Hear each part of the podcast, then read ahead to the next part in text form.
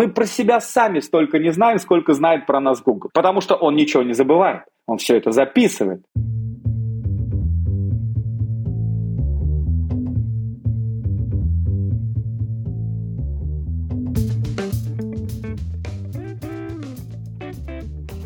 Привет! Я Юра Агеев, и это 255-й выпуск подкаста Make Sense. Вместе с гостями подкаста мы говорим о том, что играет важную роль при создании и развитии продуктов. Люди, идеи, деньги, инструменты и практики. И сегодня мой собеседник Геннадий Нагорнов. Мы поговорим о текущем состоянии оттек-индустрии в России и о доступных каналах и их развитии. Обсудим границу между оттек и мартек – Поговорим о том, какие планы у индустрии на будущее без кукис, о циркуляции данных о пользователях и будущем таргетинга. И еще поговорим о федеральном законе маркировки рекламы и его влиянии и на создателей продуктов, и на конечных пользователей. И о том, как технологии машинного обучения встраиваются в оттек продукты прямо сегодня. Подкаст выходит при поддержке конференции по менеджменту продуктов Product Sense. Наша следующая конференция состоится 4 и 5 сентября в Москве. Билеты уже в продаже. Геннадий, привет. Привет. Привет, Юра. Расскажи немного про себя, пожалуйста. Я родился в Москве и уже больше 15 лет являюсь предпринимателем в области рекламных технологий, маркетинга, являюсь таким экспертом и энтузиастом всего того, что связано с данными и искусственным интеллектом в рамках маркетинга и рекламы в России. Сейчас я возглавляю холдинг Genius Group, в который входит уже больше 8 юнитов с общей численностью более 150 человек и выручкой более 1 миллиарда рублей. Мой путь, на самом деле, достаточно интересный. Да, я очень много себя в детстве искал, экспериментировал, щупал. И вот э, После своей работы в РБК я запустил свой туристический портал и рекламное агентство «Позитив Медиа». Собственно говоря, это были первые мои бизнесы. После этого все начало динамично как бы меняться. И вот э, примерно в 2011 году вместе с партнером я запустил э, проект «Аудиториус». Это программатик-платформа. Мы были одними из первых в России, кто начал создавать э,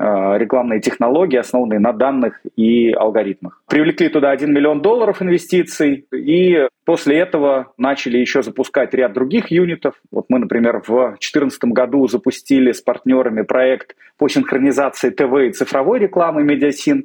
В 2015 году создали и запустили значит, агентство мобильного маркетинга MobiSharks, которое успешно потом продали в Kokoc Group. В 2018 году вместе с партнерами основал проект Astra One. Это проект первопроходец э, в области in-image рекламы в России, то есть рекламы внутри изображений, базисом для которого стал искусственный интеллект, компьютерное зрение. То есть мы распознавали картинки, распознавали текст вокруг и интегрировали рекламу внутрь изображений для того, чтобы она находилась в области внимания и, собственно говоря, повышать заметность ее. По сути, мы создали такое новое э, направление экономика внимания да, в России. Сейчас вот этот проект я продал свою долю там, он успешно продолжает развиваться.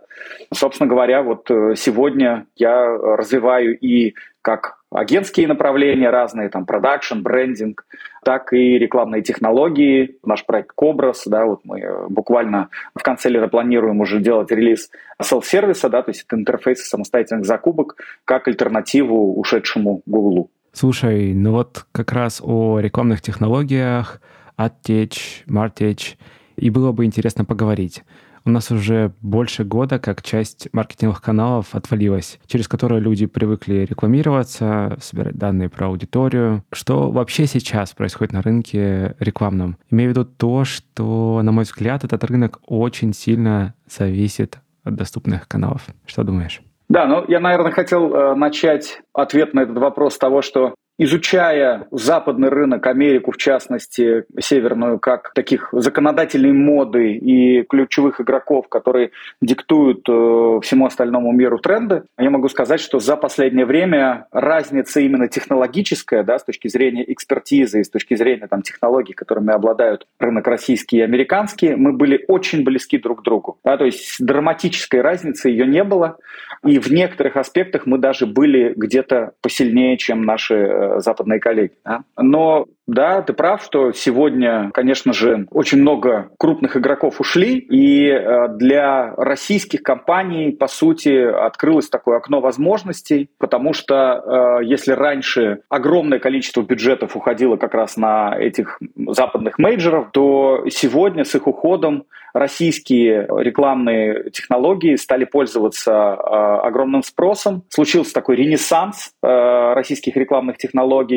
И они всегда как бы были, да, но бюджеты на То них... есть ты говоришь про Яндекс, ВКонтакте, вот эти вот большие сетки или что-то еще? Яндекс и ВКонтакте никуда не делись. Они остались э, в числе лидеров, да, но есть очень много других локальных игроков, в том числе мы, другие ребята, которые развивают рекламные технологии, которые собирают достаточно неплохие бюджеты, и э, сегодня они стали еще более востребованы, да, то есть mm-hmm. на них стали еще активнее смотреть, именно как альтернативу и ушедшим игрокам, и тем, которые присутствуют на российском рынке, Яндекс и Викей тот же. Да? То есть mm-hmm. всегда не, нельзя ограничиться Яндексом и Викей. Да? Этого никогда не будет достаточно для того, чтобы строить охватные, массовые, большие компании. А почему? А, потому что у них не весь инвентарь, потому что у них не все данные, да? Mm-hmm. у них не все форматы, у них есть ряд ограничений, которые существуют внутри платформ. И как раз-таки независимые игроки, которые более гибкие, да, они могут предлагать как раз-таки более кастомизируемые решения. Плюс есть огромное количество инвентаря, который эти крупные ребята по каким-то причинам в себя не включают, да,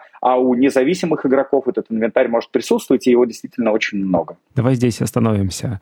Инвентарь — это объем тех показов, которые может сделать площадка в самых разных форматах. Все верно, да, абсолютно верно. Угу. И получается, что тогда вот эти ребята, VK, Яндекс, они просто технически не могут работать на всех площадках и, соответственно, не везде могут показывать рекламу. Конечно, конечно. У них есть набор всевозможных ограничений по форматам, и по настройкам, и по гибкости того, как они э, себя проявляют. Ну, например, у того же Яндекса априори не разрешена проверка проверка внешними верификаторами, да, только от определенного коммитмента, да, то есть э, гарантированного бюджета там на год, ты можешь претендовать на вот эту функцию внешней промерки независимым аудитором, да. Угу. Или же, например, возможность выбрать определенный список площадок, на котором размещаться, да, то есть Яндекс априори также эту функцию не дает, он ее дает только если ты гарантированную сделку подтверждаешь, тогда эта опция открывается, то есть это подходит далеко не для всех игроков, то есть это является ограничивающим фактором именно детализированности настройки э, рекламной кампании. Слушай, а еще же Telegram. Я, правда, не, не пользовался им как рекламным каналом, но он тоже относительно недавно появился на горизонте. И в целом тоже замечаю... Знаешь, несколько раз говорили в подкастах с ребятами, которые работают с Мегафоном, еще с кем-то, что эти компании, обладая данными о своей аудитории, могут начать выступать как площадка, которая обладает инвентарем и доносит какую-то рекламную информацию до клиентов. Рекламный кабинет Телеграма – это достаточно свежее решение. Оно очень ограничено с точки зрения возможностей настроек uh-huh. и кастомизации, и таргетинга, да, и там есть какие-то базовые возможности. Во-первых, как бы Телеграм позволяет вести трафик только внутрь Телеграма, да, и это как бы является серьезным ограничением, это раз. А два, э, все же э, там нету возможности выбирать соцдем, какие-то интересы, то есть ты можешь выбирать только, например, каналы, по которым таргетироваться, или какие-то общие темы. Uh-huh. И это весь возможный таргетинг, который там присутствует, да. А это достаточно мало для того, чтобы построить действительно эффективную коммуникацию, потому что э, за последнее время мы как раз-таки привыкли к тому, что за счет всевозможных идентификаторов и то, что огромное количество платформ, сервисов и технологий собирают данные отовсюду, откуда можно, эти все данные, по сути, складываются в определенные сегменты, uh-huh. они друг с другом могут обогащать, и таргетинг, который делается, он становится максимально эффективным, да, потому что очень многие виды таргетинга могут предсказывать намерения пользователей, да, там их интересы, и, собственно говоря, делать рекламу, во-первых, и дешевле, во-вторых, и более эффективнее. Да? Вот сейчас... Полезные в том числе. Да, мы будем это сегодня в том числе обсуждать. Я думаю, что а, вот эта история борьба с а, куками, но вот один из тезисов, что на Западе уже идет огромная серьезная как бы борьба со сбором данных, да, и рекламодатели уже сейчас стали видеть, замечать, что их бюджеты стали расти не из-за того, что они сами их хотят увеличить, а из-за того, что им нужно больше тратить денег на эксперименты, чтобы искать оптимальные пути пересечения, там, таргетингов, форматов, да, размещения на каких площадках и так далее, чтобы добиваться того же эффекта, который был до этого. То есть уже пошел вот этот вот откат именно в эффективности. Дефицит вот этих данных, он вызывает снижение эффективности рекламы. Все верно.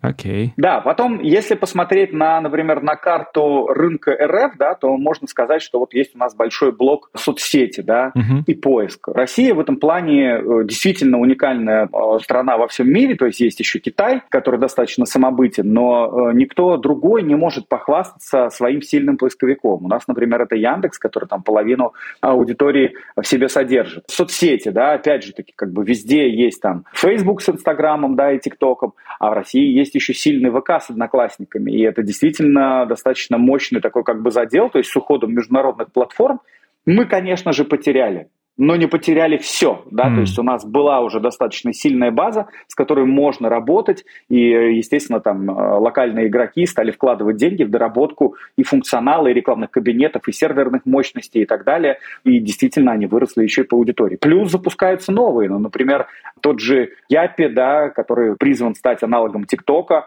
сейчас туда вкладываются огромные деньги, раскачивается именно как сервис. Mm, рекламу только видел на улице. Ну, э, э это, это нюанс, конечно, не все сразу получается, и не все проекты и инициативы как бы взлетают, но тем не менее у нас сильная школа разработчиков и продуктов, у нас большая своя аудитория, mm-hmm. у нас есть инвестиции как бы в то, чтобы это раскачать и сделать действительно популярным, поэтому дорогу осилит идущий, как бы Москва не сразу строилась, поэтому а, здесь так. Вот, кстати, да, еще вспомнил, что и на Ютубе реклама пропала в России. Да, и еще и может э, полностью закрыт быть в ближайшее время. Там уже об этом. Mm, ну, это вообще не хотелось бы. Об этом уже речь идет, да. Но тем не менее, это же борьба за влияние на умы электората, как бы, да, и граждан да. идет достаточно серьезная. То есть э, оттуда, как бы мы не любили эту площадку, но оттуда действительно удаляются полностью каналы пророссийские, да, то есть и вот та свобода слова, о которой как бы мы говорим,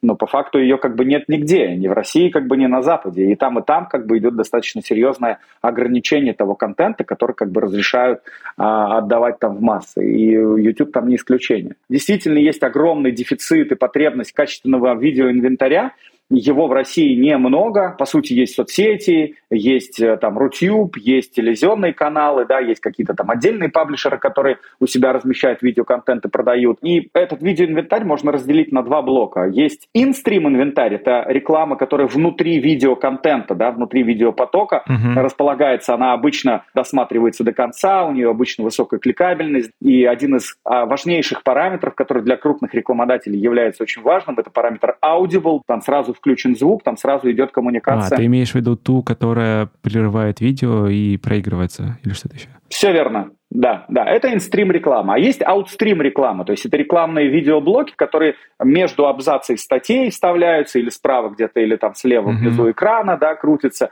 Этот обычно формат идет без звука, и, собственно говоря, он хуже кликабелен, хуже досматривается и так далее. То есть с ним есть определенный нюанс. С ним важно уметь правильно работать, да, то есть там, например, очень важны субтитры, uh-huh. да, и э, закладывать основной месседж в первые несколько кадров. Тогда эффективность будет хорошая. Но не все это делают, не все адаптируют эти ролики под э, именно аутстрим формат, поэтому эффективность там может быть немножко ниже. Также стоит сказать о том, что на э, российском рекламном рынке появился такой, ну это вообще в мире тренд идет, да, ну вот в России тоже как бы с этим все хорошо. Это ритейл-медиа, то есть маркетплейсы стали новыми такими большими медийными площадками. И вот э, здесь... А, то есть они, сагрегировав трафик, создали свой инвентарь. Конечно, они очень много вкладывались, как в свое время вкладывался Авито, чтобы да, раскачать свой бренд, чтобы uh-huh. у всех была четкая ассоциация. Хочешь что-то продать БУ, иди на Авито. Вот здесь так и с маркетплейсами сейчас. Хочешь как бы оптимизировать себе время и в одном месте найти все, что только тебе захочется, да, иди вот на маркетплейс. Но а, российский рынок здесь отличается от, например, того же американского рынка, да, где есть гегемон такой Amazon, который все там съел, uh-huh. а в России есть там порядка 7-8 игроков э, на рынке маркетплейс маркетплейсов, и которые различаются определенной спецификой, да, то есть, например, там Wildberries это про одежду в большей степени, Озон это, например, про FMCG, да, про постоянные какие-то товары, да, и э, какие-то еще там истории. Есть э, Яндекс Маркет, да, у которого там в основном электроника развита. То есть у них у каждого есть свои доминирующие, так скажем, зоны. Они mm. пытаются в другие переходить, но у каждого из них есть своя специфика. И в этом плане, конечно, российский рынок, вот я говорю, что отличается тем, что у нас вот эта высокая вариативность, да, и вот менеджеры, которые работают в этой области, они понимают вот эту специфику, они более гибкими, да, то есть если в Штатах там человек, который заточен под Amazon, ты его приведи куда-то в другое место, он просто потеряется, да, то здесь у нас ум людей прокачан на то, чтобы быть гибким, быстро как бы адаптироваться, да, быстро как бы обучаться и придумывать там новые подходы эффективные к продвижению. А вот эти ритейл-медиа, они, получаются, работают на то, чтобы показывать рекламу только внутри площадки? Не только. Есть э, такой термин, появился как кликаут. Да, это по сути клик, на рекламном месте внутри mm. площадки, который может вести наружу. Да? И вот в прошлом году крупные маркетплейсы Якомы разрешили с рекламой, которую они там продают, ввести трафик наружу. Да? То есть это вот как раз-таки шаг в сторону того, чтобы стать настоящими медиа, да? которые вот продают именно качественную рекламу. Поэтому там, конечно же, идет речь и о продвижении товаров на самих маркетплейсах, да, для SMB, для продавцов это создано, для производителей тоже это полезно, потому что там можно полки организовывать. Но Э, также туда приходят, например, и банки, и телеком-операторы, которые, закупая э, трафик там, ведут его наружу на свои посадочные страницы и, собственно говоря, работают с этой аудиторией уже за пределами площадок. Mm. Да. Я бы еще, на самом деле, отметил большой такой тренд на появление новых маркетинговых экосистем, то есть крупные игроки, это в основном телекомы и банки, начали активнейшим образом инвестировать в создание своих технологий рекламных, в скупку готовых уже игроков на рекламном рынке, рынке и создание экосистем, да, то есть можно выделить МТС, Билайн, Сбер, ВТБ и Ростелеком, да, угу. то есть они все достаточно активно развивают свои рекламные технологии, свои экосистемы по аналитике, по таргетингу, по аудиту, по всевозможным триггерным механикам, по классической рекламе, они собирают инвентарь, они собирают рекламные технологии, да, то есть это вот такие новые, сильные достаточно игроки, которые предлагают альтернативу тем мейджерам, которые вот присутствуют на российском рынке, Яндекс CVK и с точки зрения инвентаря, и с точки зрения таргетинга, да, и с точки зрения других каких-то аспектов, которыми они могут там конкурировать. А, ну, с точки зрения таргетинга у них, получается, есть данные, которые помогут настроить рекламу в том числе. Все верно, да. Они очень много и широко видят. Там единственный нюанс, что, опять-таки, на российском рынке э, большая конкуренция во всех областях, и вот э, тех же телекомов у нас там четыре основных там мейджора, да, угу. а, и аудитория у них там по России, она бьется там, что 31-31 это Мегафон МТС, и 19-19 это Билайн с Теле2, угу. примерно, да, то есть это вот, по-моему, прошлый год статья на РБК, да, такая сплитовка. Но есть еще маленькие нео такие телеком-операторы, типа Тинькофф Mobile, Mobile, да, угу. которые тоже какую-то аудиторию свою имеют и э, тоже перетягивают на себя одеяло. Поэтому они тоже присутствуют, да. Знаешь, о чем подумал? То, о чем мы говорили, по сути, и есть оттечь. То есть технологии, которые помогают тебе показывать рекламу. А Мартеч тогда это те технологии, которые помогают измерять ее эффективность? Или не все так просто? Не только, не только. Мартек, он еще и может быть в других областях. Ну, например, это может быть голосовые боты. Mm. Да, то есть сейчас нейросети позволяют автоматизировать произношение речи, подбирать разные голоса и, более того, распознавать то, что как бы кто-то говорит. И, соответственно, появился такой новый аспект, как голосовые боты, например, которые существенно разгружают колл-центры компаний крупных и сортируют, сегментируют, как эти звонки, да, какую-то первичную обработку делают, на какие-то базовые такие вопросы могут отвечать, да. Угу. И это автоматизация, которая позволяет тебе 50-70% штата сократить, сделать вот как бы первичную эту обработку автоматизировано, и, собственно говоря, с этим как-то работать. Это классический мартек как раз, да. Mm. Это тут как раз технологии в области маркетинга, которые автоматизируют какой-то из процессов. Или, например, колл-трекинг. То есть еще в 2000 седьмом году я вместе с, со своими партнерами, я тогда как раз еще в рекламном агентстве, а, у нас были, значит, клиенты, мы тогда размещали туристические агентства и туроператоров активно, да, тогда еще вот Booking.com и Aviasales, э, еще их не было там, ну или они были в зачатке самом, да, то есть культура была работы с э, туристическими агентствами и операторами. И они у нас покупали рекламу. И вот там некоторые агентства начали говорить, ваша реклама не работает. А мы тогда покупали на Яндексе, на Мейле. И мы, значит, думаем, ну а как же, реклама же хорошая, все классно, аудитория живая, как бы, почему не работает? И мы тогда придумали в Манго Телеком покупать виртуальные, значит, телефонные номера, угу. делать посадочные страницы, на разных посадочных, делать их разными посадочные страницы, разные телефонные номера, и мы вели трафик с разных источников на разные эти посадочные страницы, где были разные телефонные номера. И стали фиксировать через виртуальные номера звонки. И стали видеть, что звонки поступают, но менеджеры, которые их обрабатывают, трубки не берут, хамят, некомпетентно отвечают, забывают и так далее. И мы увидели, что проблема на самом деле не в трафике, а в том, как обрабатываются эти звонки. И когда мы пришли к заказчикам и, дали им послушать, что там происходит, там просто был тихий ужас, да, то есть там случилась вот эта революция. Мы тогда, нащупав эту методологию, не поняли, что мы вообще как бы тогда еще сделали вот такого предвестника колл-трекинг платформ, да, которые сегодня там вот они продались уже там за десятки и сотни миллионов там рублей, да,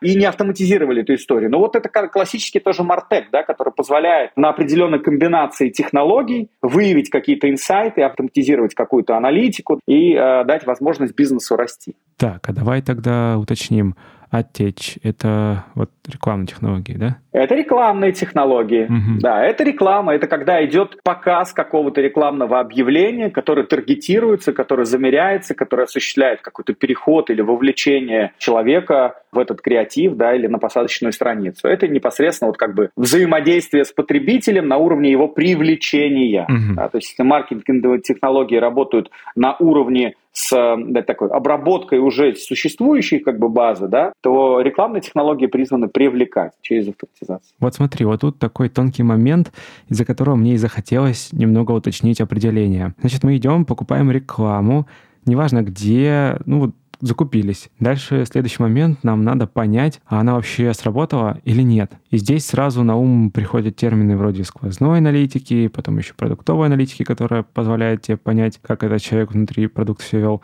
Но вот сквозная аналитика, она помогает понять путь человека, потому что, например, кликнул на рекламу где-то, человек не обязательно сконвертировался в клиента, но через какое-то время он сконвертировался, и тебе надо понять, какие касания это позволили сделать. То есть для бизнеса в целом есть челлендж убедиться в том, что реклама, на которую потрачены деньги, она работает. И опять же, твой пример с колл-трекингом, он тоже на это намекает. То есть где-то здесь образуется связка оттеча и мартеча. Да, я понял вопрос. Это на самом деле один из аспектов э, вот этой аналитики. Конечно, ну, вообще есть большое направление именно маркетинговых технологий в области таких создания дашбордов, куда подключается огромное количество источников разных данных, они сводятся в единые как бы таблички, дают возможность маркетологам там, да, угу. или продуктовикам, или там коммерческим ребятам анализировать все эти источники э, данных и строить какие-то там выводы, какие-то системы оптимизации, да, и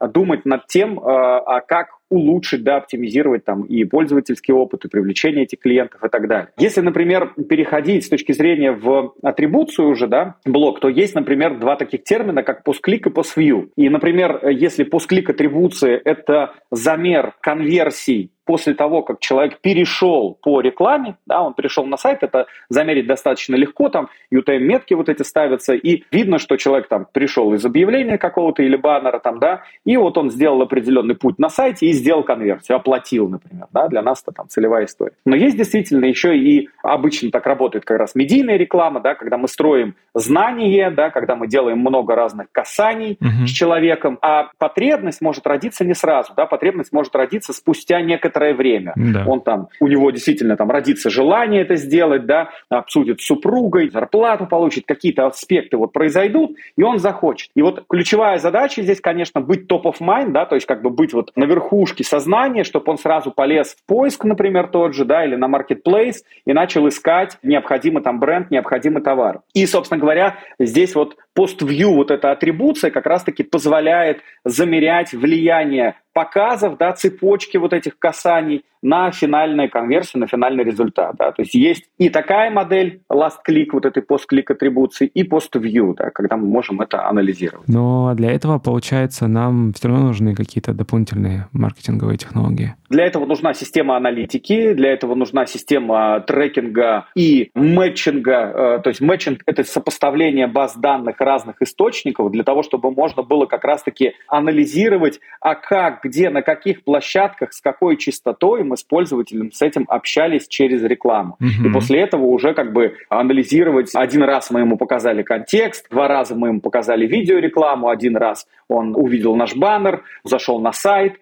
ушел, потом через поиск снова зашел, через не контекст уже, а через SEO-оптимизацию, да, и в итоге там попал к нам и сделал эту покупку. Но есть еще вот этот аспект, э, связанный с э, тем, что в онлайне не продается, да, а есть как бы офлайн бренды. Ой, я сейчас как раз хотел сказать про то, что заметил в подъезде. А, в лифтах висит э, объявление, куча объявлений, и на одном из них прям промокод лифт. То есть они пытаются отслеживать эффективность такого лифты как канал. Да, почему нет, конечно, это одна из систем, то есть промокоды, по которым можно анализировать, какой человек там, сколько человек пришло и купило. Да, да, да. да. Сори, перебил тебя, ты говорил. Да, э, в общем, я хотел рассказать о том, что есть еще все-таки бренды, у которых доминирующий канал продаж находится в офлайне. Угу. Для них э, еще там буквально несколько лет назад не было возможности замерять влияние рекламы в интернете на офлайн продажи. А можешь пример привести такого бренда? Что это такое? Кофейня там или... Молоко, кофе, я не знаю, а. чай, колбаса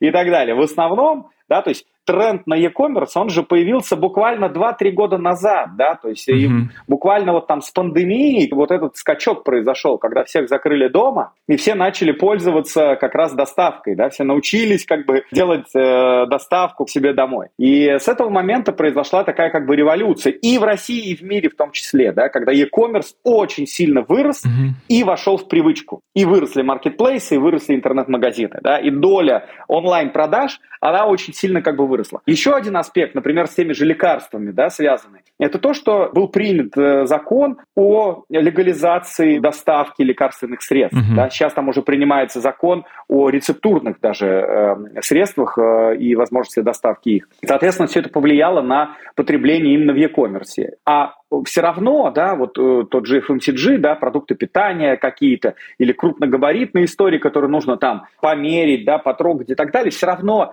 ну, та же, например, фарма, да, будем там честны, это 85% офлайн продаж все равно. Как бы там ни происходило, да, все равно все идут в аптеки и покупают, потому что нужно с провизором пообщаться, посоветоваться. Это как бы такая церемония, которая происходит. И каким же образом замерять влияние, да, рекламы в интернете на офлайн продажи? И вот не так давно, да, там несколько, там, пять лет назад, по или даже семь лет назад, был создан такой орган, как операторы фискальных данных, да, он был создан по инициативе там, налоговой службы uh-huh. Российской Федерации, и этот орган теперь стал собирать данные о всех транзакциях, да, то есть это стали базы данных всех транзакций, которые привязаны к определенным идентификаторам. То есть там есть, если это оплата по безналу, а безнал у нас там в стране около 80% сейчас уже составляет, да, то есть наличка, она очень сильно умерла уже, то ее практически там не осталось. Это все привязывается к номеру карточки. Она к банку. Да, а банк тебе отправляет смс да, то есть есть пуш-уведомления, которых много действительно стало, и телекомы, например, эти пуш-уведомления не видят.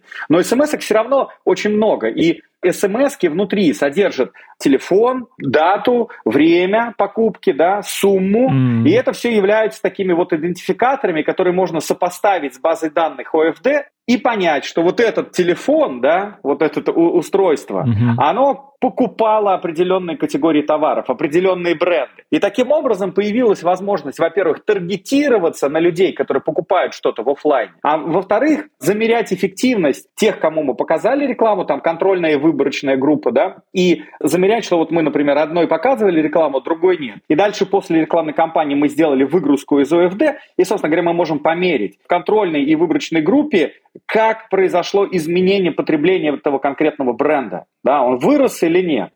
И таким образом можно как раз вот замерять влияние. В том числе, например, за счет телекомов тех же можно делать замеры доходимости людей в торговые центры, в точке продаж. да? То есть рекламу ты увидел, и ты пришел в точку продаж или нет. Тоже можно вот с помощью телекома сейчас делать. Подожди, подожди. Ну, это звучит как-то прям, с одной стороны, очень круто, а с другой немного пугающе. То есть данные, они... Как они вообще... Они настолько подвижны, все со всеми обмениваются, что ли? Как это вообще устроено? Ну, я так скажу, что сегодня, так как цифровизация достаточно агрессивно ворвалась в нашу жизнь, и сегодня практически все сферы, да, уже появляются цифровые медицинские карточки, да, там уже все на свете как бы стало цифровым. Это все фиксируется, да, вся информация о наших действиях или бездействиях, она фиксируется. И сегодня с этими данными можно работать. Подожди, а как это? То есть вот данные, они есть в ОФД, и что, я могу по какому-то API прийти и запросить их просто, что ли? Не совсем так. Э, там API нету, но там можно прийти к OFD и попросить у них выгрузку. Mm. Выгрузку они тебе дают, ты говоришь, мне нужна определенная категория товаров, например, молоко. Или ты говоришь, мне нужна выгрузка по потреблению за определенный период конкретных брендов. Mm-hmm. С разбивкой, например. То есть есть же, например, там панадол, да, и у этого панадола есть несколько разных спецификаций. Там детский панадол, большой, маленький, таблетках, такой секой. И можно заказать разбивку вот этого панадола за последние, например, три месяца и посмотреть, в каких торговых сетях он продавался, на какой объем, с какими вот как бы с какой спецификацией, угу. и у тебя есть вот эти параметры, да, то есть там дата покупки, сумма покупки, время покупки, последние четыре цифры карточки, например, да? Угу. Ну то есть относительно обезличенные данные. Обезличенные, да, то есть, во-первых, как бы это все в хэшах передается, да, то есть это определенные идентификаторы, которые как бы не являются персональными данными. Mm. И дальше они мэчатся с базой данных телеком-оператора, да, у которого тоже как бы ну, есть... Ну, а как с этим там же номер телефона должен быть где-то все равно, нет? А, номер телефона внутри. Его можно расшифровать только как бы на выходе у телекома или у ОФД. А. Да, но э, у ОФД вообще его нету, этого номера телефона. Так. У него есть только набор вот этих параметров. Угу. И вот эти ты параметры отдаешь телекому, а у телекома есть данные из СМС с этими же параметрами, и ты их сопоставляешь вот так, берешь, просто склеиваешь две эти базы, и он находит пересечение. Он говорит, что я вижу, потому что телеком же видит, например, там МТС, 31% рынка. Угу. Да, ты ему даешь выгрузку, там, не знаю, из миллиона людей, и он может определить только 30% из них. Угу. Да, и, соответственно, и он говорит, у меня пересечение как бы вот такое. И я нашел вот этих людей, которые там делали вот эти транзакции. И дальше ты этим людям можешь показать какую-то рекламу. Mm. Или же замерить, например, показать рекламу, а потом через, после того, как рекламная кампания закончилась, прийти снова, получить новую выгрузку, прийти снова в телеком, как бы, и сказать, ребята, а я хочу а посмотреть. как я их найду? Как я найду этих людей? Как я им рекламу потом в онлайне-то покажу? А, э, очень просто. Этот процесс называется мэтчинг, да, то есть мэтчинг – это пересечение баз определенных, да, сопоставление их. Так. Соответственно, мы берем данные сначала от ОФД, мэтчим их с данными телекома. Телеком видит, а, что вот этот сегмент потребителей, например, молока, 100 тысяч человек. А дальше этот телеком приходит в какую-то из рекламных платформ. Так у которой есть определенные идентификаторы. То есть, например, у того же VK на самом деле одна из самых больших баз телефонных номеров в России. Потому что для того, чтобы авторизоваться там в социальной сети ВКонтакте или же в почте Mail.ru, ты должен ввести номер телефона, и там смс приходит. Соответственно, это огромная база телефонных номеров. И они склеиваются, да, и они склеиваются. И получается вот это пересечение. И, соответственно, ты можешь загрузить этот сегмент, и на этот сегмент сделать таргетинг уже во ВКонтакте. Или в Яндексе. А чтобы аналитику сделать, да, замер вот этот э, э влияние на офлайн продажи, тебе рекламная система должна отдать назад логи показов чтобы ты мог сопоставить их с твоими идентификаторами. Uh-huh. Яндекс сейчас эти логи не отдает. Там sales лифты вот эти недоступны, да, то есть вот этот вид отчета, про который мы сейчас говорим, он называется sales lift. А, например, в ВК авторизованные партнеры, да, у которых есть понятный для ВК источник этих данных, они авторизованы, и ВК им отдает эти логи. Соответственно, можно делать вот эту аналитику сопоставления.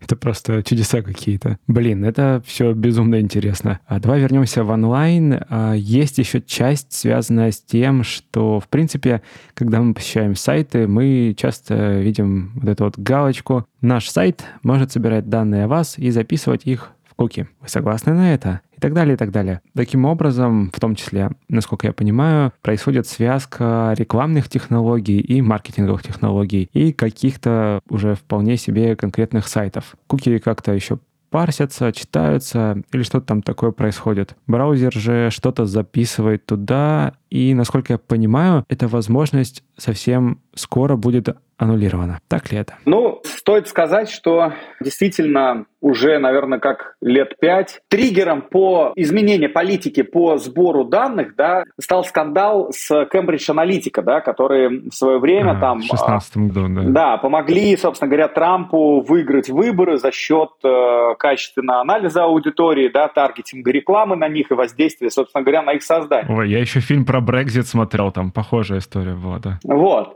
А это как бы стало достаточно серьезным таким триггером, да, есть еще на Netflix фильм Social Dilemma, да, да. который тоже про это рассказывает. Это все взбудоражило как бы общественность, да, что за нами следят, собирают эти данные, что с этим делать. Да, мы только что обсуждали, что за нами очень сильно следят везде. Да, собственно говоря, это все начало как бы такое движение, что по ограничению сбора данных о пользователях. Но это такая, на мой взгляд, игра не совсем как бы честная, да, потому что, например, понятно, что Apple себя позиционирует как самый там privacy устройство, да, в мире, то есть, которые там не позволяют собирать эти данные. И действительно, сегодня там ты устанавливая любое мобильное приложение, как раз-таки оно тебя спрашивает, ты разрешаешь сбор данных, и часто сейчас все стали говорить нет, да, и это очень сильно э, стало усложнять, собственно говоря, работу маркетологов и рекламщиков для того, чтобы эффективно с этим взаимодействовать. А есть много крупных игроков, то есть тот же Firefox, Mozilla, да, браузер были первыми, кто отключили сбор куки автоматом, да, то есть пользователь сам может их включить вручную. А потом были Safari, ну и, собственно говоря, там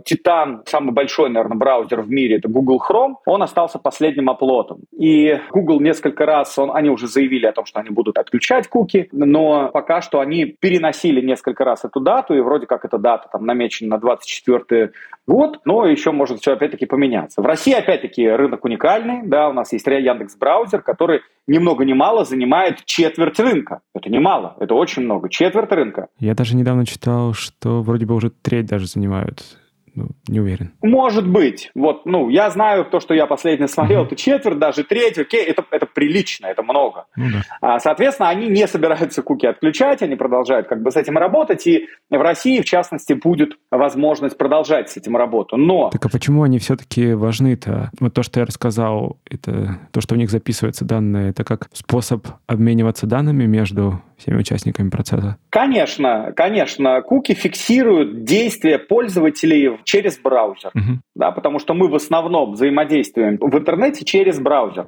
То есть есть мобильные приложения, угу. да, и они составляют определенный объем, и там другая совершенно вселенная, там по-другому все устроено, там другие данные, другие правила игры. А второй тип взаимодействия самый популярный – это браузер, собственно говоря. Соответственно, браузер записывает информацию о посещенной странице, угу. да, через которую можно потом э, пользователя идентифицировать, понять, о чем это была страница, как часто он вообще ходит на тематике по таким страницам, и за счет этого построить портрет о нем, знания определенных, да, которые можно потом использовать для того, чтобы показывать ему рекламу более целевую. И это общедоступный такой получается, способ? Это стандарт, который был разработан давно, как бы, и это являлось основой всегда. Но вот э, сегодня рынок э, уже как несколько лет активно к этому готовится, и на самом деле уже никому не страшно, все уже понимают плюс-минус, как это будет работать, да, то есть есть ряд направлений. Ну, то есть в первую очередь есть социальные сети, которые внутри будут также предлагать тот таргетинг, который есть. То есть внутри социальной сети ты привычный вид таргетинга сможешь делать достаточно эффективно.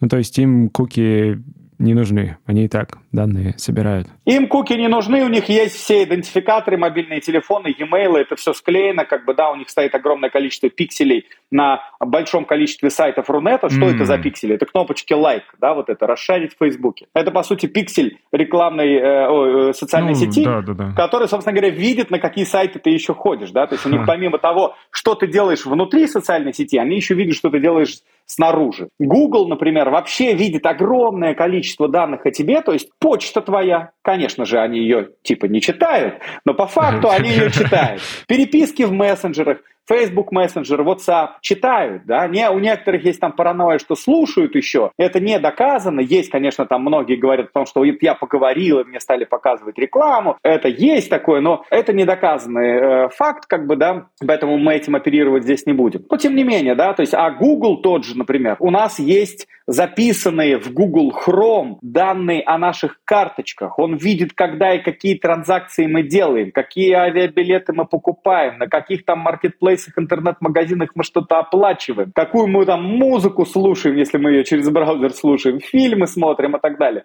Ну, кстати, да, он же ведет историю посещений. Come on. Все, все.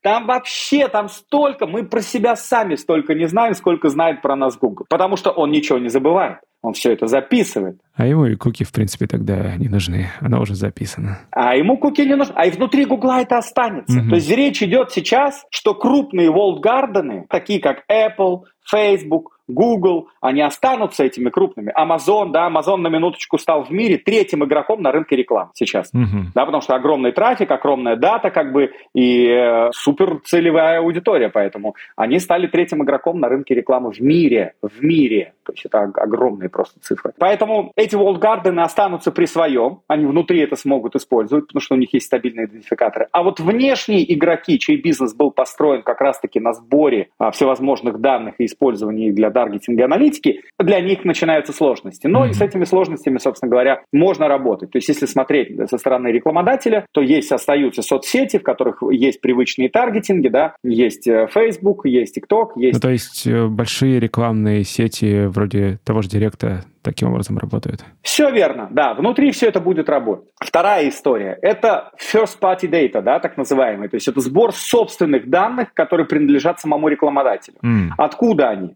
Это посещаемость сайта нашего, да, то есть если у нас интернет-магазин, у нас есть пользователи, которые приходят на него, и мы их можем собирать как бы в коробочку к себе для того, чтобы таргетировать. У нас собирается CRM, да, то есть люди, которые что-то купили на нашем сайте, у нас есть история их покупок, есть товары, которые покупали, суммы, частота покупок и так далее, мы это тоже можем использовать. Есть возможные опросы, которые можно проводить. Есть информация из СМС, да, которая как бы им отправляется, и тоже как бы с этим можно работать. Есть звонки, есть письма. Все это является источниками собственных данных рекламодателя, который может их складывать. Да, сейчас появились так называемые платформы CDP, Customer Data Platform, которые агрегируют как раз разные источники собственных данных и позволяют строить такие общие профайлы да, своей аудитории. Hmm. А сверху еще можно покупать дополнительные дополнительные данные, которыми обогащать вот эти профайлы для того, чтобы более такую полную картинку мира строить.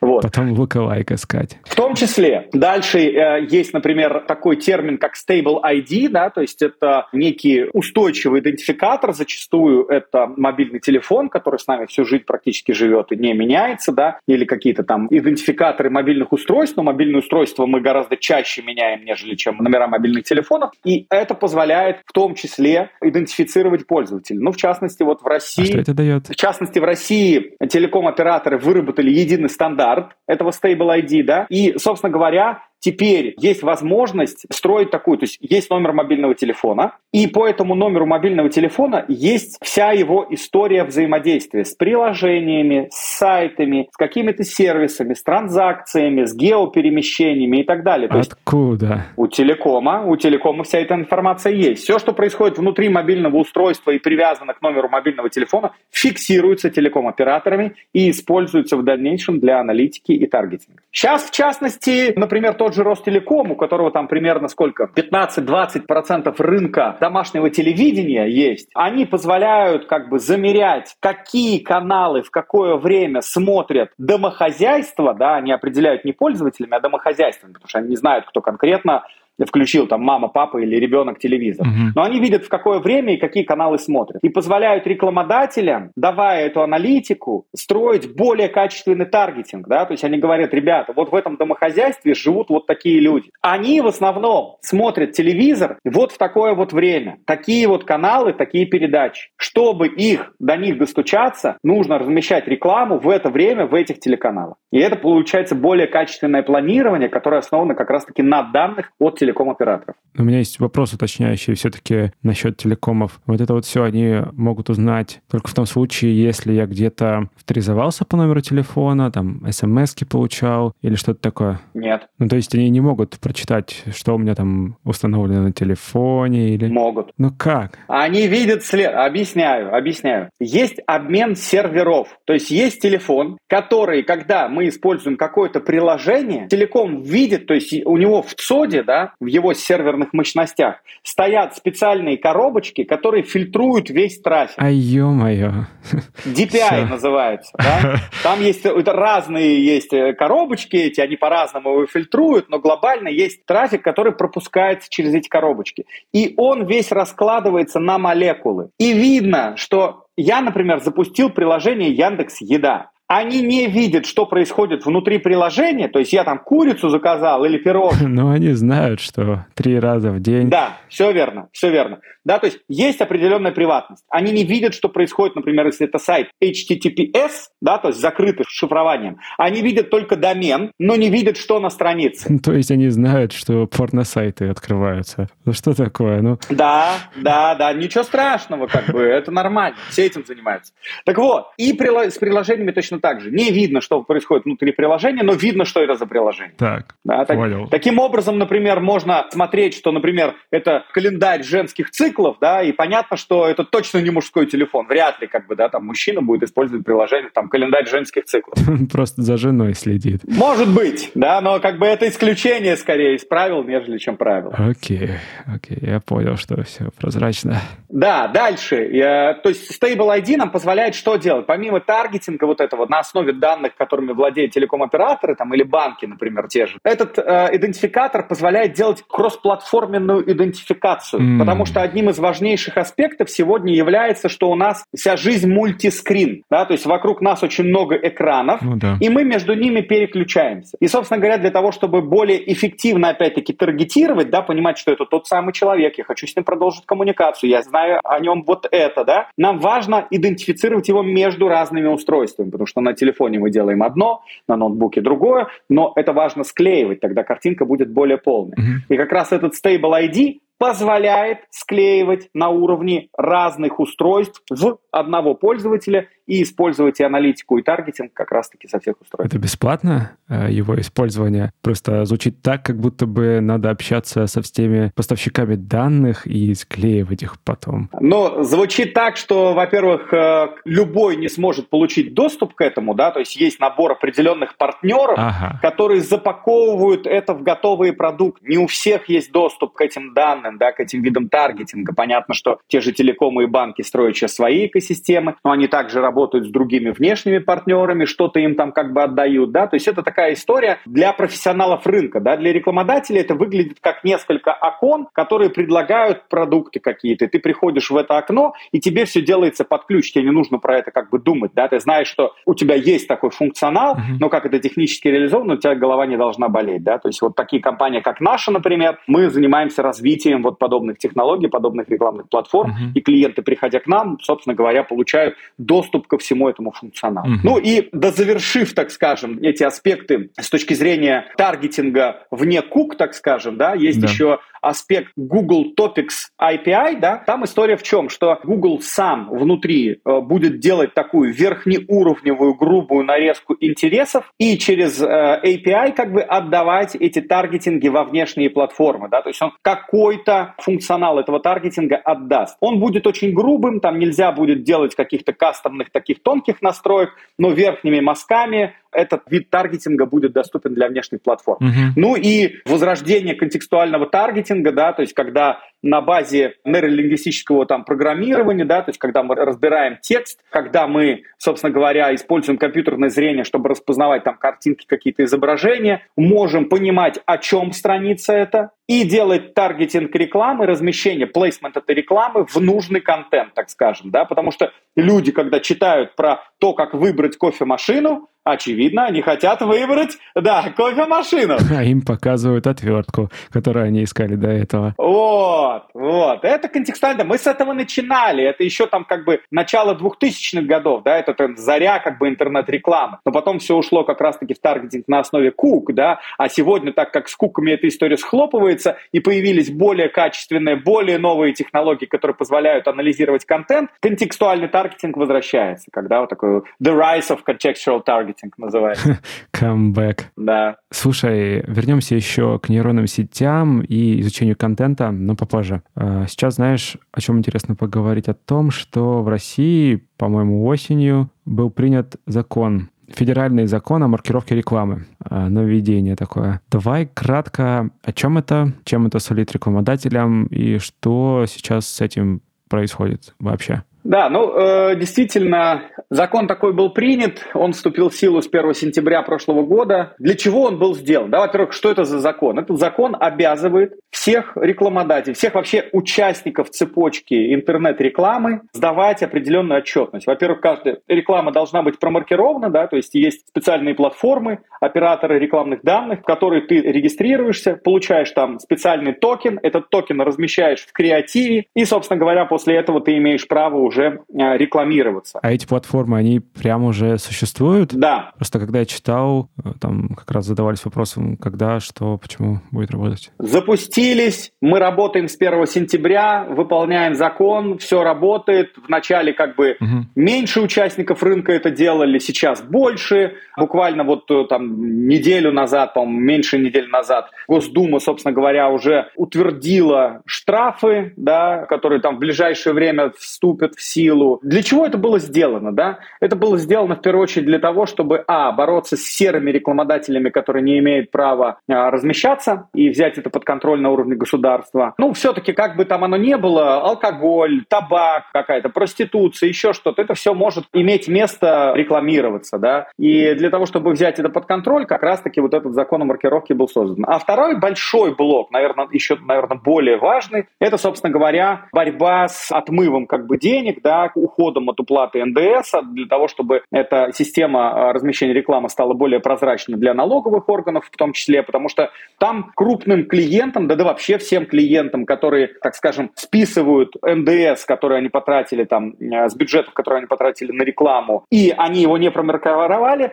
налоговая постфактум может к ним вернуться и доначислить этот НДС, потому что не была сделана нужная маркировка. Поэтому здесь, конечно же, борьба идет еще и с рынком риском отмыва денег. Поэтому здесь двух зайцев убивают. Вот смотри, вот был оператор фискальных данных, и тогда для конечного клиента ты такой пришел, картой заплатил на терминале, ничего не изменилось. То есть вообще минимум действий. А здесь тебе, ну, ну, я вот прочитал про процесс и понимаю, что если мне давать рекламу в подкасте, мне надо куда-то идти, где-то регистрироваться, надо получить номер, надо его где-то, ну, вот в моем случае внизу в описании указать и так далее. Четко прописать, что вот эта реклама, номер такой-то. Блин, это гемор. Так и есть. Но здесь же дело вот в чем, что, конечно же, это э, усложняет работу всем участникам цепочки. Здесь проще всех рекламодателей, потому что рекламодатель может делегировать ответственность за регистрацию и подачу ОРД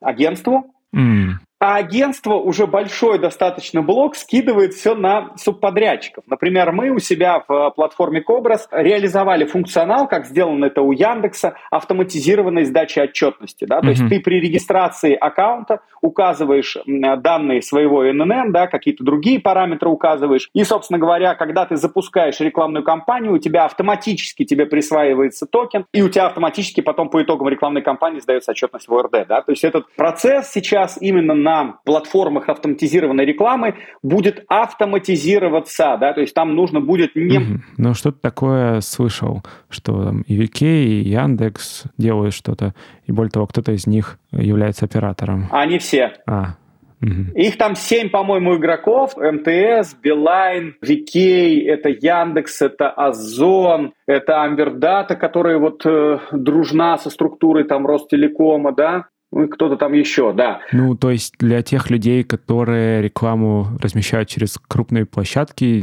мало что изменится на самом деле. Все верно, там будет уже, это, это уже сейчас как бы в большей степени автоматизировано, да. А вот то, что касается а, блогеров... Да, если у тебя что-то крафтовое, ну, тогда сорян. Да, там как бы нужно это получать, потому что действительно, если рекламодатель пришел напрямую, и он эту затрату пишет как затрата на рекламу, и берет индекс к зачету, ему это этот НДС могут начислить. Плюс штрафы еще прилететь. Ну а что, если я вот не отмечу это как рекламу? Я вот пытался в этом законе... Там, там история такая, что если есть выгодоприобретатель с другой стороны, неважно, да, вот если он есть. Ну а кто узнает? Ну, Роскомнадзор не дремлет, да, то есть это большой серьезный орган, который мониторит практически там все уже сейчас. И... Не могут же они все подкасты э, слушать? Нет, но их роботы будут. Вот, они могут сделать, собственно говоря, роботов, которые как бы будут все это отслеживать, и, собственно говоря, это все идет к автоматизации, да, все меньше и меньше как бы действий будет делаться вручную, все больше действий будет делаться алгоритмом. На самом деле не все так страшно, мы вот э, работаем с самого первого дня, все сдаем, и, э, ну, просто это нужно наработать э, привычку, это просто нужно навык этот выработать, и это уже как чистить зубы, это не кажется чем-то страшным, неприятным, то, чего не хочется делать и так далее. Но смотри, там еще есть часть про сдачу отчетности. И она такая, что через несколько дней или неделю ты сдаешь, потом через месяц после начала рекламной кампании, что-то вроде того. Да, через месяц после того, как реклама закончилась, последний день, через 30 дней ты должен сдать эту отчетность. Собственно говоря, это закрытый акт и факт того, что это вышло. Ну окей, допустим, я понимаю, с одной стороны, это звучит классно, я сам для себя наконец посмотрю эту статистику, например, а с другой стороны, к чему это может привести, накопление таких данных вовне? Ты вообще думал в эту сторону, что кто-то будет знать, кто и что показывает, что эффективно, получается такое третье лицо в цепочке рекламодатель и реклама ну, короче, человек, который ее крутит, и получается, кто-то еще знает. Реклама-распространитель, да. Есть э, рекламные платформы, а есть еще реклама-распространитель, это конечная площадка, да. Вот, да. Третья сущность, которая знает, что и где по рынку вообще эффективно работает. Да, э, ну, здесь же еще история в чем, что там в личном кабинете, так скажем, рекламодатель будет видеть всю цепочку до конечной площадки. И более того, были разговоры о том, что он будет видеть еще и как деньги уменьшаются с доходом до площадки. Oh, Пока что вот э, сейчас у нас конец апреля, да, и мы пока еще не знаем ни одного прецедента, чтобы кто-то об этом говорил, что он увидел вот эту вот всю цепочку, угу. и что он там увидел, и это его шокировало. Пока этого нету. Мы не знаем, что там в итоге будет. Нету ни одного еще прецедента. При этом э, рынок весь работает так, что у крупных агентств есть еще огромное количество субподрядчиков, и там цепочка может выглядеть зачастую, там, в 90% случаев, она выглядит так. Рекламодатель, рекламное агентство, рекламное агентство, рекламное агентство, рекламная платформа, площадка.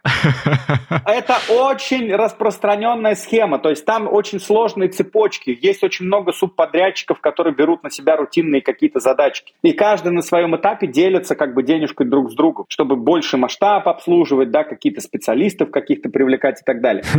Я слышал на Бали похожая история с арендой жилья. Есть э, русский риэлтор, есть балийский агент, еще агент, может быть, еще и потом только владелец. По-разному, по-разному. Я люблю через Airbnb связываться с э, владельцами и им по свифту деньги отправлять. Вот. А к чему может привести это обнаружение таких цепочек? Люди увидят, что они там переплачивают где-то, может ли это привести к схлопыванию таких растянутых цепочек? Или люди просто посмотрят и, ну и ладно, ну и будем деньги дальше платить? Мы не знаем. Это все гипотезы. Одна из гипотез, что действительно это может привести к тому, что рекламодатель узнает, а кто же на самом деле крутит для него рекламу и будет идти к нему напрямую. Это одна из гипотез. Так. Но эти маленькие ребята, которые крутят таргет, контекст или запускают программатик, не смогут подготовить стратегию, аналитику, обеспечить нужный клиентский сервис, сделать под ключ. Плюс у этих маленьких ребят обычно зачастую нет доступа к большим серьезным аналитическим техническим продуктом, который стоит очень дорого там в год, да, угу. и данные которым нужно как бы покупать, и это ценно очень, да, поэтому, на мой взгляд, ничего критичного не произойдет, потому что у каждого своя роль, каждый выполняет свою функцию, да, и только может на первый взгляд показаться, что кто-то на ком-то слишком много там зарабатывает и так далее. Но я могу сказать, что вот будучи в этой индустрии давно, мы звезд с неба не хватаем, да, и никто там в бриллиантах как бы себя не осыпает. Uh-huh. Это достаточно тяжелый, очень кропотливый труд, особенно в последнее время, когда данные действительно стали как бы новым королем, и сегодня все прозрачно, все верифицируется, все промеряется, и приходят бенчмарки по качеству, по ценам, и есть внешние верификаторы, и тебя просят выполнять все эти показатели. А это очень тяжело, потому что рекламные рекламные сети постоянно подмешивают какой-то непонятный трафик, тебе нужно с ним бороться, чистить его и так далее. Это огромный просто, ну, серьезный очень труд. И вот то, что не видно, так скажем, внешнему обывателю, да, то есть под капотом там, ну, как бы боли, кровь и мозоли, и там, ну, это все это очень серьезный труд для того, чтобы добиться хороших качественных результатов. Это большая слаженная работа вот серьезной команды очень. Понимаю. Давай вернемся к вопросу, который уже поднимался. Ты вспоминал про возрождение контекстной рекламы при помощи нейролингвистического программирования, анализа данных. Контекстуальной. Контекстуальной рекламы, да. Ну вот, собственно, через этот мостик я перейду к нейросетям, которые сейчас популярны и вообще много чего обещают. Что с рекламой? Как они вообще могут на нее повлиять? Просто уже были крики о том, что Midjourney уволит всех дизайнеров, которые рисуют э, рекламу, GPT всех редакторов, которые пишут к ней тексты. Что происходит сейчас? Ну, сейчас как бы происходит э, игра, да, то есть зарождающийся есть тренд, есть игра, с которой как бы экспериментируют, появились эти новые функции. GPT, который очень круто работает с контентом, э, именно с текстовым, и Midjourney, который круто как бы рисует. А действительно, сейчас очень много экспериментов по использованию их в маркетинге. Конечно же, там речь идет о том, что можно копирайтить огромное количество текстов и какие-то слоганы и так далее. Угу. Конечно же, речь идет о том, что можно как бы готовить какие-то какие-то визуальные креативы, да, какие-то картинки, аспекты. Ну вот сейчас много там появляется стартапов, которые генерируют изображения под определенные задачи для рекламы. Но я скажу так. Во-первых, вариативность, разнообразность этого, на мой взгляд, пока сомнительна, потому что все-таки угу. нейронки обучаются на ретроспективных данных, и придумывать новое, совсем новое, то, чего еще не было, на мой взгляд, для них достаточно тяжелая задача. Все-таки они оперируют миксом того, что было уже в прошлом. Да, то есть это как бы они едут на багаже того, что было. Это первое. Второе, как бы все-таки под разную аудиторию, под разные задачи подход может быть тоже как бы абсолютно разным. Mm-hmm. И чувствовать вот эту аудиторию и чувствовать настроение, да, то есть все-таки человек говорит не так, как машина, да, конечно же, очень много сейчас там статей и тезисов появляется о том, что невозможно отличить голос, невозможно отличить текст, невозможно отличить изображение и так далее, но чем больше мы будем идти, тем больше мы будем видеть, что эта история повторяется, у нее есть определенные паттерны, да, которые как бы похожи. История чего? Того контента, который генерируется или... Да, да, все верно, да, контент, который будет генерироваться, он будет все-таки как бы вот в определенных областях похож, да, в определенных аспектах. А человек, да, почему он занял доминирующую позицию в этом мире? Потому что у него есть воображение, да, то есть это наш главный инструмент вообще, который нас отличает от всех остальных. Мы можем придумать того, чего не было, и это наше главное супероружие. Поэтому, на мой взгляд, это классные инструменты автоматизации, да, определенных подходов, потому что мы, например, уже выиграли несколько тендеров с использованием Midjourney с точки зрения как дизайнера. Мы взяли, оцифровали 3D там объект, да, вот у нас мы рекламировали тюбик пасты. И раньше, чтобы сделать классные картинки, да, вот э, для продвижения, uh-huh. нам нужно было фотостудию, значит, там графических дизайнеров, сложный дорогой процесс. А тут мы э, через Midjourney, собственно говоря, буквально за два дня сделали такие креативы, которые клиент просто сказал, вау, как беру все там. То есть не было никаких даже комментариев. Поэтому, конечно же, мы используем это уже сейчас в своей работе. Ну, я так скажу. Буквально еще совсем недавно предыдущая версия Midjourney обладала проблемами с зубами и пальцами и с какими-то сложными объектами, а очень плохо их там генерировала, по 7 пальцев, они какие-то все были как такие корявые и так далее. Зубы там терялись, были сомкнуты как-то и так далее, да. Сейчас это уже поправлено, сейчас уже все это лучше. Вот мы, например, пытались генерировать креативы для нашего э, вот клиента с зубной пастой, у нас их несколько, да, вот, но для одного из них мы до сих пор пробуем разные эксперименты, и, значит, э, человека с зубной щеткой, улыбающегося и так далее. Ну, там такие извращения были, эта зубная щетка где только не оказывалась у человека, как бы, да, то есть она торчала из таких мест, было страшно на самом деле. Поэтому это, конечно же, будет все прогрессировать, но я верю в то, что это все равно будет оставаться комбинация человеческого творчества и автоматизации за счет э, искусственного интеллекта. Потому mm. что, на мой взгляд, искусственный интеллект все-таки это инструмент в руках человека, инструмент в руках креатора. Да? То есть нужны промпты, которыми генерировать все это, а нужно как бы выбирать, то, что он тебе выдает, да, то есть нельзя просто довериться как бы тому, что будет выдано и так далее. Когда там Генри Форд изобрел автомобиль, сказал, что, ребята, лошади это уже old school, все испугались, что как бы они потеряют работу. Но нет, а работы стало еще больше в, в автомобильной Блин, отрасли. Надо потому делать, что нужно было их чинить, мы... да, да. Ну, то есть это то же самое, да. Я закончил в том году с и мы как раз разбирали концепт того, что, казалось бы, у Илона Маска заводы по производству Тесла, они все построены на роботах, да, то есть автоматизация, там не должно быть никого. Но количество людей, обслуживающих этот завод, оно там какой-то критический, там чуть ли не по там, тысяче человек на один завод нужно для того, чтобы заботиться об этих роботах. Поэтому чем более, больше технологии раскрываются, так скажем, в нашей жизни, тем больше нужно людей на поддержку этих технологий. Да? То есть идет вот как бы геометрическое усиление, так скажем, да, человеческого фактора для того, чтобы эти новые рынки, да, новые вот эти аспекты автоматизации поддерживать. Поэтому здесь будет точно комбинация. Это хороший очень инструмент, и все классно. Но вот э, есть ряд нюансов, что как бы все-таки без человека они не смогут существовать, и нельзя будет полностью этому довериться. Потому что если как бы мы начнем Например, студентов в классе просят написать доклад какой-то, эссе, реферат на какую-то тему. И они берут, все используют э, чат GPT. Угу. Но там будет видна одинаковость, так скажем, да, подхода этого. Это же будет как бы очень сильно повторяться. И это будет заметно. В этом же нету творчества. Это же не развивает как бы человеческое сознание, да, не, не развивает вот эту мышцу мозга. И люди в какой-то момент это поймут, да, то есть прикольно это автоматизировать и оптимизировать какие-то свои процессы, но человечество может столкнуться с деградацией того, что просто это все будет отдано да. на откуп кому-то, а голова не будет соображать. Это же мышца, если ей не заниматься, не прокачивать. Думать, это тоже тренировка, да. Конечно. Поэтому здесь очень много нюансов. Ну, тем более сейчас вот приостановили же там разработку чат GPT-5, да, стали говорить о том, что нужно создать коллективный большой совет, значит, регулировать деятельность ИИ, потому что все это становится страшно. Приостановили, да? Хм, по-моему, они вот что-то делают. Нет, на паузу поставили, потому что непонятно. Сейчас нужно это все регулировать. Это нужно сейчас все регулировать, потому что это может все зайти в такую как бы уже область неконтролируемую, что нам может стать плохо да, от этого. Поэтому нужно сейчас вовремя... Я видел письма, которые там много людей подписывают, но это любопытная история, да. Да, Поэтому сейчас будет точно регуляция, сейчас будет точно за этим внимательно смотреться, и вот э, топовые игроки все, Microsoft, э, Google, остальные ребята, сейчас Илон Маск там заявил, что он туда же как бы пойдет, сейчас будут садиться и договариваться, как это все регулировать, да, для того, чтобы это по нам не ударило очень больно. Да, да, любопытно, чем это все обернется и как повлияет на нашу работу.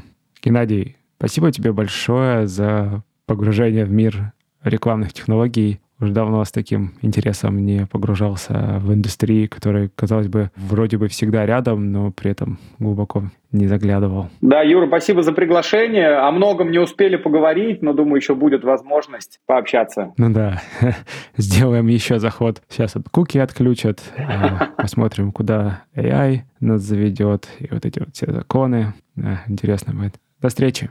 Пока-пока. Спасибо, до встречи. Пока. Это был 255 выпуск подкаста Make Sense. Сегодня вы слушали Геннадия Нагорного и меня, ведущего подкаста Юру Агеева. Если вам понравился выпуск и вы считаете информацию, которая прозвучала полезной, пожалуйста, поделитесь ссылкой на выпуск со своими друзьями, коллегами, знакомыми. Ставьте лайки и оставляйте комментарии в сервисах, где слушаете подкаст. Это поможет большему количеству людей узнать о том, что он существует. Спасибо, что были с нами. До следующего выпуска. Пока.